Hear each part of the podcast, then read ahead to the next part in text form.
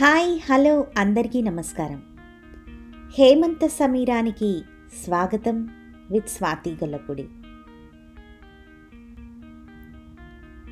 ఇవాళ మనం బుద్ధుడిలా బతికేయటం సులభం కానీ బుద్ధుడి భార్యలా ఎలా బతకగలం? కష్టమేమో కదా? చూద్దాం. జ్ఞానం సంపాదించిన బుద్ధుడు తన భార్య బిడ్డను చూడడానికి వచ్చాడు భార్య ఇలా ప్రశ్నించిందట. మీరు నన్ను వదిలి వెళ్ళారు పర్వాలేదు.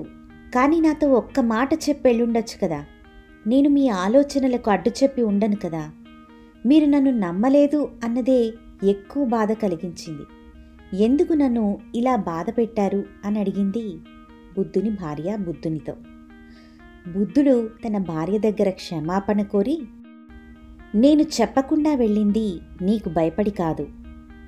నాకు భయపడి నిన్ను బిడ్డను చూస్తే ఎక్కడ నా మనసు మారిపోతుందో అని చెప్పాడు. భార్య మళ్ళీ ఒక ప్రశ్న అడిగింది. ఈ రాజ్యాన్ని వదిలి వెళ్ళకుండా ఇక్కడే మీరు ఆ జ్ఞానాన్ని సంపాదించుండలేరా అని.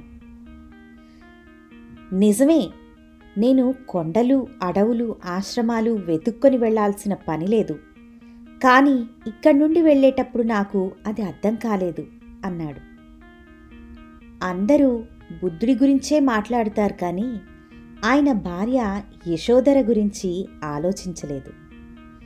బుద్ధుడు వెళ్ళినట్టే తన భార్య అర్ధరాత్రి గడప దాటి ఉంటే ఈ లోకమామని మంచిది అని చెప్పేదా? పెద్ద వయసేమీ కాదు అందంగా ఉంది. ఇంత రాజ్యం ఆవిడ సొంతమే తనకు నచ్చినట్టుండొచ్చులే అని నిందలేసింది. పసిపిల్లాడు నాన్న కోసం అడుగుతూ ఉంటే అర్థం కాని అతనికి ఏమని చెప్పి సముదాయించిందో ఎంత పోరాడిందో. ఇవన్నీ వదిలేసి ఎటువంటి సమస్య లేకుండా సన్యాసం పుచ్చుకున్నాడు బుద్ధుడు. అన్నీ ఉన్నా సన్యాసిలానే బతికింది యశోదర ఏది కఠినం ఏది కష్టం. ఎవరు సన్యాసం పుచ్చుకుంది? చెప్పండి. ఈ స్టోరీని బుద్ధాస్ బుక్ నుంచి సేకరించడం జరిగింది.